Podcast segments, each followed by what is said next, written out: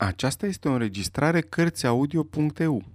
Pentru mai multe informații sau dacă dorești să te oferi voluntar, vizitează www.cărțiaudio.eu.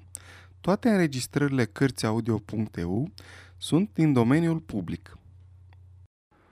Jules Verne, Ocolul Pământului în 80 de zile, capitolul 4 în care Phileas Fogg îl uimește pe paspartu servitorul său.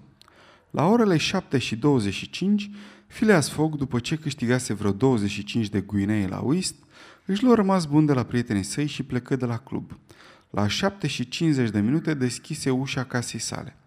Paspartu, care studiase cu conștiinciozitate programul, fu destul de uimit văzându-l pe Mr. Fogg, punctualitatea personificată apărând la o oră atât de neobișnuită. Conform programului, locatarul din Seville Row trebuia să se întoarcă acasă abia la miezul nopții. Phileas Fogg, după ce urcă în camera lui, strigă. Paspartu? Paspartu nu răspunse. Nu putea fi el cel chemat. Nu sosise vremea. Paspartu! repetă Mr. Fogg fără să ridice vocea. Paspartu își făcu apariția. Te chem pentru a doua oară, spuse Mr. Fogg. Dar nu este încă miezul nopții, răspunse Paspartu, uitându-se cu mirare la ceas. Știu, spuse Mr. Fogg, nu-ți fac niciun reproș. În zece minute plecăm spre Dover și Calais. Pe fața francezului se putu citi un soi de uluială. Cu siguranță că nu auzise bine. Domnul pleacă? întrebă el. Da, răspunse Phileas Fogg. Vom face în conjurul lumii. Paspartu cu ochii căscați de uimire, cu pleoapele și sprâncenele ridicate, cu brațele atârnând și cu corpul aproape prăbușit, era imaginea uimirii împinse până la stupoare. În conjurul lumii? șopti el. În 80 de zile, răspunse Mr. Fogg așa încât nu avem nicio clipă de pierdut. Dar valizele, spuse paspartu, care fără să-și dea seama își clătina capul de la stânga la dreapta. Nici o valiză, doar un sac de dormit. Înăuntru pui două cămăși de lână și trei perechi de ciorapi. La fel și pentru tine. Cumpărăm tot ce ne trebuie pe drum. Ia mantaua și pătura de călătorie. Să ai pantofi ca lumea în picioare. De altfel vom merge foarte puțin sau chiar deloc. Haide! Paspartu ar fi vrut să spună și el ceva, dar nu putu. Ieși din camera lui Phileas Fogg, urcă la el și prăbușindu-se pe un scaun își spuse Ei, hai că asta e culmea și eu care îmi doream liniște. Apoi, în mod mecanic, făcu pregătirile de plecare. Ocolul pământului în 80 de zile. Avea de-a face cu un nebun? Nu, era o glumă? Bine, mergeau la Dover, fie chiar și la cale. În fond, asta nu-i displăcut bunului băiat, care nu mai pusese piciorul în țara lui de 5 ani – Poate vor ajunge chiar și la Paris. Că tare i-ar mai fi plăcut să revadă capitala, dar în mod sigur un gentleman atât de calculat în toate gesturile sale se va opri aici.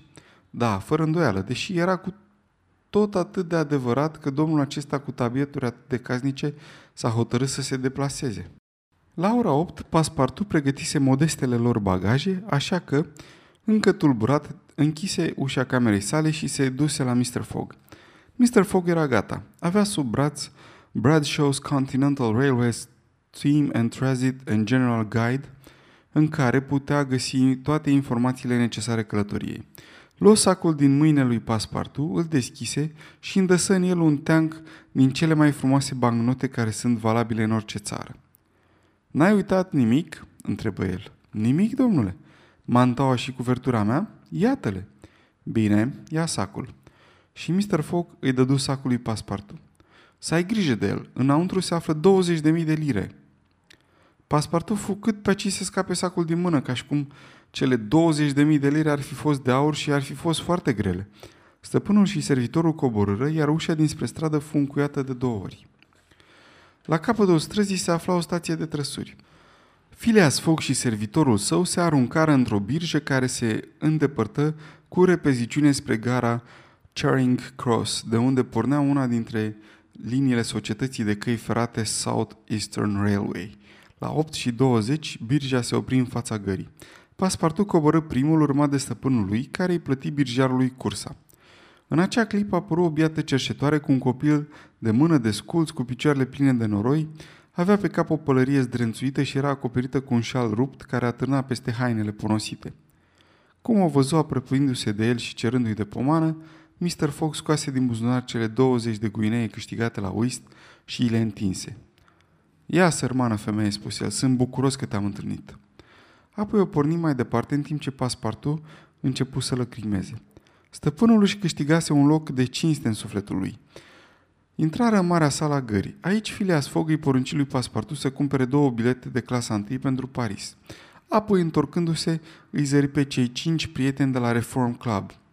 Domnilor, spuse el, plec chiar acum, așa cum ne-am înțeles. După vizele pe care le voi avea pe pașaport, veți putea să verificați itinerariul la întoarcere. O, domnule Fogg, răspunse politicos Gautier Ralph, este inutil, contăm pe onoarea dumneavoastră de gentleman. Cu atât mai bine, spuse Mr. Fogg. N-ați uitat când trebuie să vă înapoiați? întrebă Andrew Stewart. În 80 de zile, răspunse Mr. Fogg. Sâmbătă 21 decembrie 1872, la ora 8.45 seara. La revedere, domnilor! La ora 8 și 40 de minute, Phileas Fogg și servitorul său luară loc în același compartiment. La 8.45 se auzi fluieratul locomotivei și trenul porni. Se lăsă noaptea. Burnița era deasă. Phileas Fogg stătea tăcut în colțul său. Paspartu, încă aiurit, ținea strâns la piept sacul în care se aflau bancnotele. Trenul nu trecuse încă de Sydenham când sări în sus, coțând un strigă de deznădejde. Ce s-a întâmplat?" întrebă Mr. Fogg. Păi, în grabă, fiind zăpăcit, am uitat. Ce? Să sting becul în camera mea. Ei bine, dragul meu, răspunse cu răceală Mr. Fogg. Becul arde pe cheltuiala ta. Sfârșitul capitolului 4